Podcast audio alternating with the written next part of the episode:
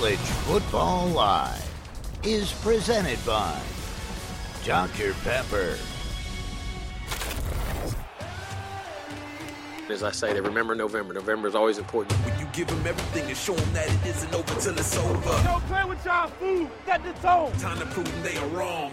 Like it's fourth and one, surprise them with the deep bomb going long. The Magic Man pulls out the magic wand. If it's one goal, there was one dream, so you gotta do the job.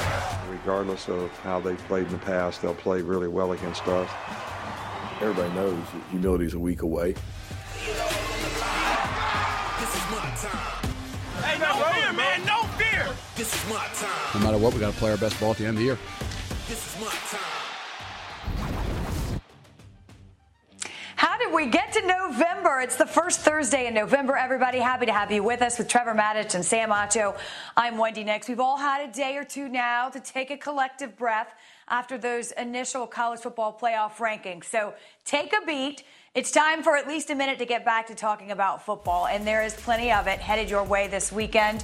Our weekend wake up brought to you by Wendy's Breakfast. Bama LSU has always been a close affair, but the Tide handed the Tigers a 38 point drubbing last year, the third largest win by either team in this series. And Alabama, a massive 25 and a half point favorite, tied for the largest spread in this series in the last 40 years. Sam, listen, as we make our way through the season, there are often different iterations of teams. There's ups, there's downs. That's just the way it goes. So I would like to ask you about Alabama right now. We know where they're ranked.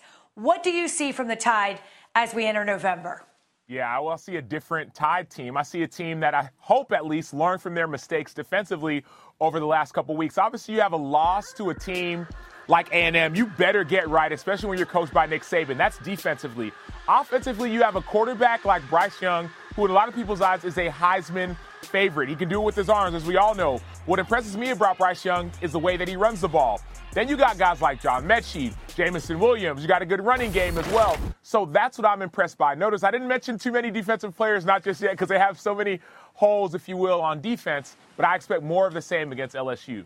Sam, it's their defense that I'm so concerned about because every other game, the Bama defense is either dominant or frustrating because of mental errors that are uncharacteristic of a Nick Saban team. And here's just a few of those. This is a simple coverage, right? The expectation is that this guy will go back under that route when it goes inside, but the defender at the top of the screen doesn't get the inside help, and he's wondering, what in the world is going on here? Well, that's one way to mess it up. Here's another way to mess it up. Man coverage. Now, these two receivers will cross. That happens all the time. You either switch off or you get on different levels and follow your man. But Bama goes to plan C, which is, uh, I don't mind you getting beat. Just get beat doing the right thing. And then things get completely absurd. You tell me what's wrong with this picture. These guys looking at the offense, and this guy, what in the world is he thinking about? He's like, well, gee, where's the offense? They were here a minute ago. Where'd they go? Oh, there they are. Really?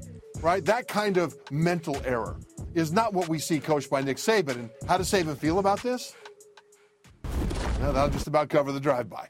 Now, two of those three plays were in their last game before the bye week, Tennessee, and that's why I want to see how they do against LSU in terms of their their mental acuity, in terms of their assignment discipline. Listen, it's a good thing we don't have Nick Saban mic'd up during some of, the, some of those moments of inconsistency because we know exactly things he'd be saying. Such a well coached team with plenty of pieces in place. The question is, does it all kind of come together as we look down the stretch? Now, it is our featured rivalry game of the weekend. Uh, take a look. LSU, of course, looking for the upset against Heisman hopeful quarterback Bryce Young. And number two, Alabama. This game is in Tuscaloosa. The Crimson Tide, by the way, have not won nine of 10 against the Tigers and look to stay on track for yet another college football playoff run. That's 7 o'clock Eastern, ESPN, and the app. One app, one tap. We'll take a look now at our Dr. Pepper Championship Drive Game of the Week. What a year for Michigan State's Kenneth Walker, who sits atop the FBS in rushing yards per game. He's been among the most dangerous backs when it comes to just churning out those yards after contact. The all important YAC, as we know and forcing missed tackles. The 8 0 Spartans face Purdue Saturday on ABC. And Trev, so much on the line for Michigan State. What do you see when you watch Kenneth Walker? Well, I see a guy like you mentioned, Wendy, that's really difficult to tackle, even to get a hand on. when he's in the open field. But even more than that, it's how much pride his teammates take in blocking for him as a Heisman candidate. This is Kevin Jarvis. He'll help to dump that defensive end. Then there's nobody on the second level. So he keeps on going. He chips a safety on the third level and then into the open field. Now, will number 15, will he touch him? Just get a hand on him. Just, nope, can't even touch him. I think we'll finally get him, but I want you to watch Jalen Nailor and how he finishes this play. That's pride in blocking for your Heisman candidate. And that was all at the point of attack, right? The point of attack on this play is right up the middle, but it gets stuffed. But the two guys on the left are blocking as fanatically as if the play were originally wide left because they know that with Walker, they could be at the point of attack at any moment. That's Connor Heyward and Jalen Nailor. Now, this play was known for making the safety miss. That's Walker with a signature make miss, right? Let's look at it again because the right tackle, AJ Arcuri, pulls inside and smashes the nose guard. It's a wham play, it's an attitude play. So that nose guard knows he's not safe from any direction. That's what springs Walker into the open field. That's when he makes the safety miss. And so, yeah, Walker's fantastic, but the help that he has, you can see as an offensive lineman how much pride they take in helping this guy out. Yeah, the other piece on that, because that's a great film and all great points, but let's not forget about Purdue, right? So, Purdue, a few weeks ago, they beat a number two ranked Iowa team on the shoulders of David Bell. David Bell had 11 catches, 240 yards. Their defense was playing well. And Purdue came and really showed up defensively. Speaking of Purdue's defense, yes, Michigan State won the game last week against Michigan, but Michigan State didn't really protect the quarterback very well. Gave, a, gave up a couple sacks, uh, gave a, a, couple pressures to Aidan, Aidan uh, excuse me, to um, uh, Hutchinson, right? And so I get it. Michigan State's a better football team, but if you give up those sacks and those pressures offensively, it'll be an interesting game for the Spartans. Well, and let's be clear, Sam. I started by saying there's so much on the line. There really is. We get all worked up about what happened on Tuesday, and there is some serious football still to be played. And with that in mind, we take a look at our one final team Drive brought to you by Dr. Pepper, and not surprising here, but Cincinnati getting a ton of love here in the results, receiving 52% uh, as the perhaps one final team. The Bearcats, one of six remaining unbeaten in the FBS this season, and have a quality win over Notre Dame in South Bend last month. Listen, uh, Sam, we've talked about this all week. You know, I mean, I don't think anybody expected Cincinnati to be at two. They're at six. It's just the initial rankings. Uh, but it does have you thinking th- this is a tough road ahead for Cincinnati. What's your takeaway after Tuesday? Yeah, I mean, it's definitely a tough road ahead for Cincinnati, but I really believe that everything's going to play itself out, whether you're a team in the top four or a team in that next kind of six, right? I think everything will play itself out. Alabama has some games that's still on their schedule, right? They may lose to Georgia in the SEC championship. Michigan State has some other games they could potentially lose as well. Uh, and so, like, for me, I'm not as concerned about what we see right now as I am for, okay, dial into who you're playing this week, no matter what team you are. If you're Cincinnati, find a way to win and win and win and win convincingly and then you'll be a-okay. But Cincinnati at six, Sam, that, that bothers me a lot. Because if you compare them to Michigan State at three, I think Cincinnati is a more complete team. Michigan State has an electrifying offense, but their defense gives up way too many yards. But let's just take a look at their resume on top of the fact that I think Cincinnati is just better overall. Both have one top 10 win. Cincinnati went to Notre Dame, won by 11.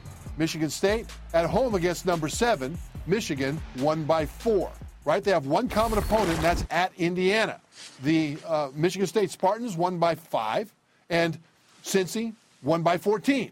The rest of the schedule for both teams doesn't have any juice at all. So looking at that, I wonder why in the world the committee would put Michigan State three spots ahead of Cincinnati. To me, that's not right.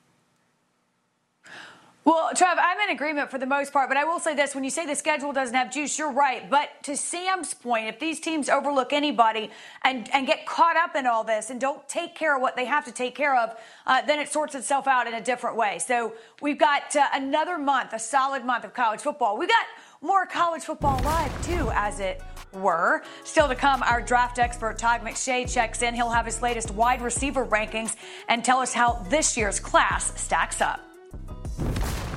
College Football Live is presented by delicious ice cold Dr. Pepper, the one fans deserve, and in part by PlayStation.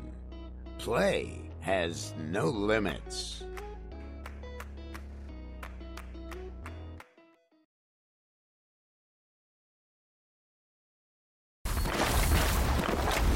Watching College Football Live, presented by Dr. Pepper.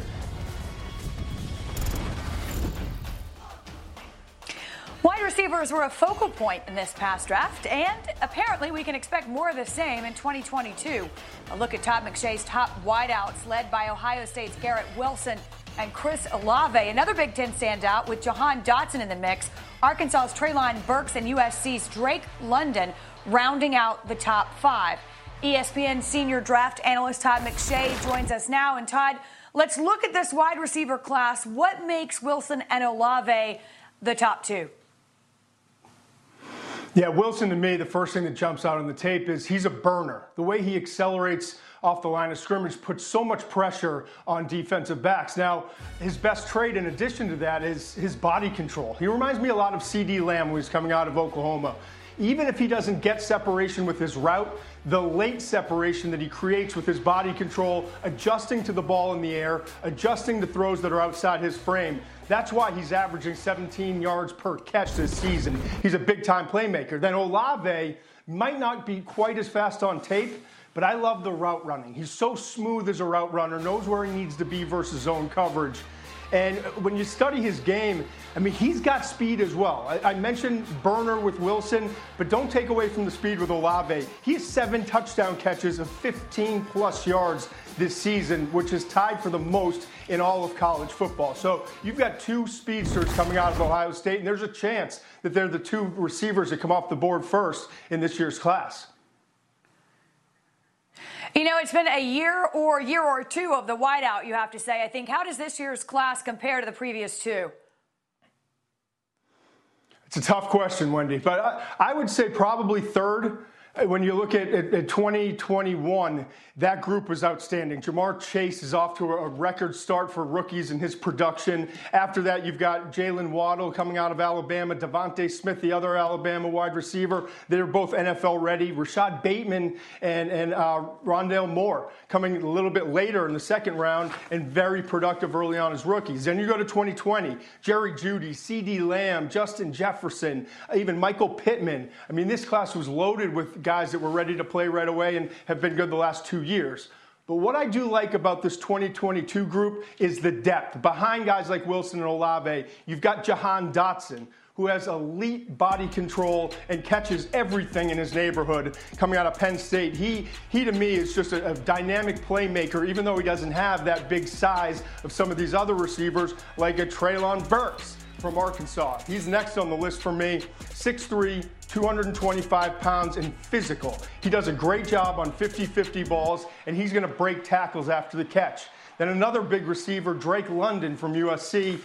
He had, unfortunately, the injury recently with his, his lower leg, they're calling it. Doesn't look as bad as initially suspected, which is great for London. Uh, but he was the best wide receiver in college football before that injury against Arizona. And he does it with that size, as I mentioned, and also the basketball background. This guy just knows how to use his six foot five frame to, to block defenders out and go up and make plays. And he's actually really good after the catch for a guy who's kind of a you know a long levered player at the wide receiver position. And then don't forget two more Alabama receivers. John Metchie came into the year as the star for Alabama. He's taken a back seat a little bit to Jameson Williams, who is an Ohio State transfer. He's a flat out burner, and I think Williams could wind up going ahead of the more heralded uh, Metchie coming into the season. Well, you got to watch this Williams guy. He is flying under the radar. I think he has a chance to maybe be the best receiver of this group when it's all said and done.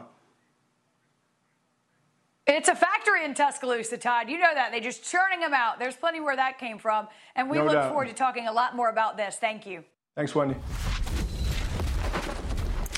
Meanwhile, number nine, Wake Forest just keeps on winning, despite, if not in spite of, very little national fanfare.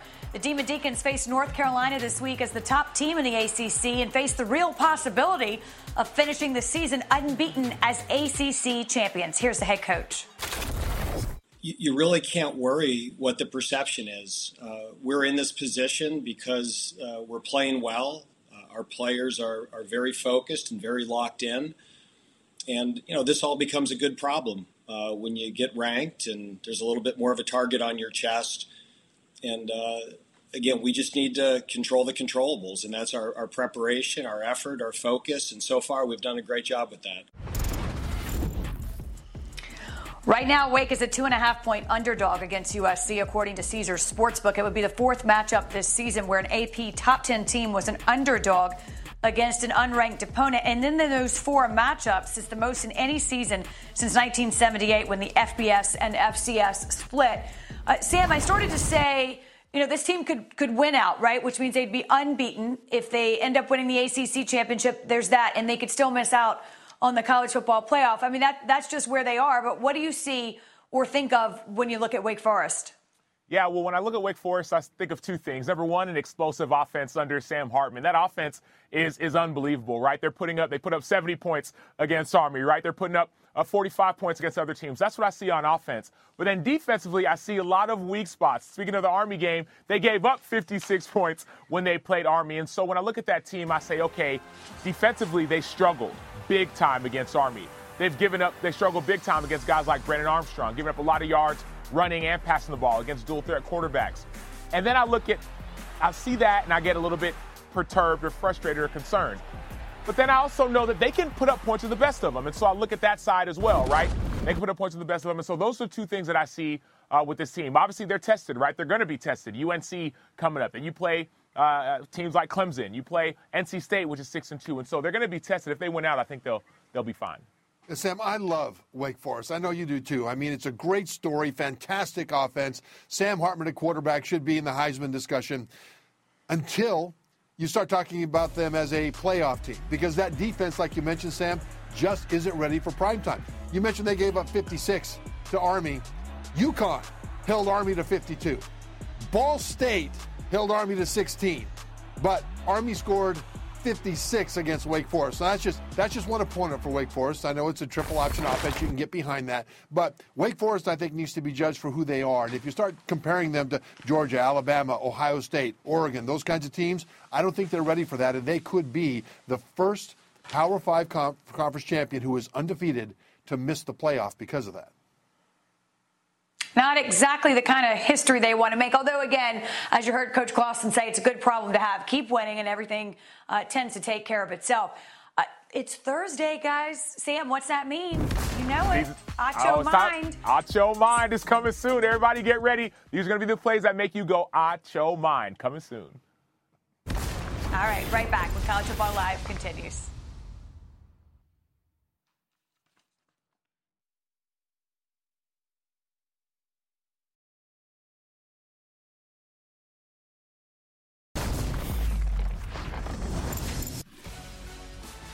College Football Live is presented by delicious ice cold Dr. Pepper, the one fans deserve.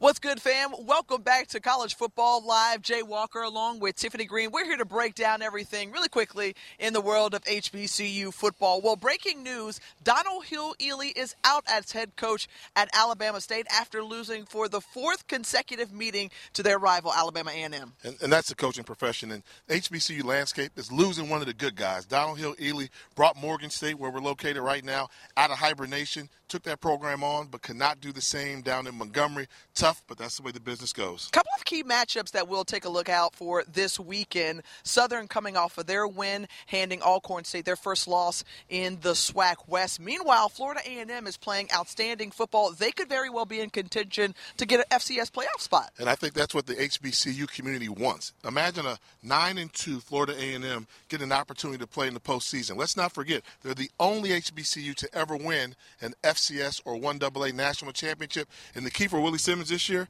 it's defense. Their defense is good enough to win a championship. Lastly, we will be in Durham, North Carolina for North Carolina Central homecoming. Interestingly enough, Norfolk State playing in their second homecoming game, and Dawson Odums says we take that a little bit personally. If you're going to go on the road in a raucous environment like you're going to see down there at Central for homecoming, you better have a quarterback. And fortunately for Dawson Odums, he's got quarterback Juwan Carter, who's a candidate for Black College Player of the Year. He is quite simply simply lighten it up. This is a dynamic offense, and look for the Spartans to go down and give the Eagles all they can handle. They are the number three ranked team in all of HBCU football. Meanwhile, later tonight, we will have Del State taking on Morgan State here in Baltimore. Back to you guys.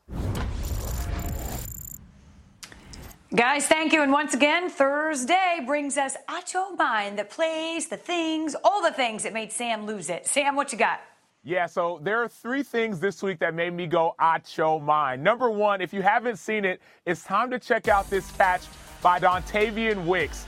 Check out how he catches the ball with his feet. Dude, the catch with his hands. Watch Brennan Armstrong with the patch.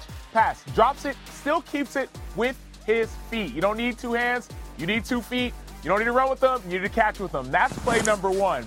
Play number two. It's a catch 100%. Lawrence Toafili. Y'all should have seen this already. Number one on the sideline. He was a number 17 running back in his class. Gets tackled, but stays up, and then he stays in bounds. Like, I was impressed by him staying up, number one. You'll see from this angle, right? Stays up, keeps his knees up. But then to stay in bounds, all the momentum, tiptoes the sideline. That was phenomenal. And number three, the Ohio State band trolling Michigan. This is one of the coolest things I saw all weekend. Imagine like the, the precision it takes to get the trash can, open it up, put the Michigan banner in there. It went a lot slower than this in real life, but we're trying to show y'all the whole thing. Y'all can see it. That for me made me go out your mind. Yeah, listen, some serious coordination. You couldn't get the three of us to do anything. I don't even think go in the right direction, much less that, Trev. Pretty impressive. Now, now the Michigan State band has to rise up because that's impressive. That's right. Like the, we've thrown down the gauntlet, guys. Uh, we made it through a week. Nobody's nobody's lost it over the rankings. We're going to play another day. We'll see you back here tomorrow. Have a great day. College football coming up this weekend.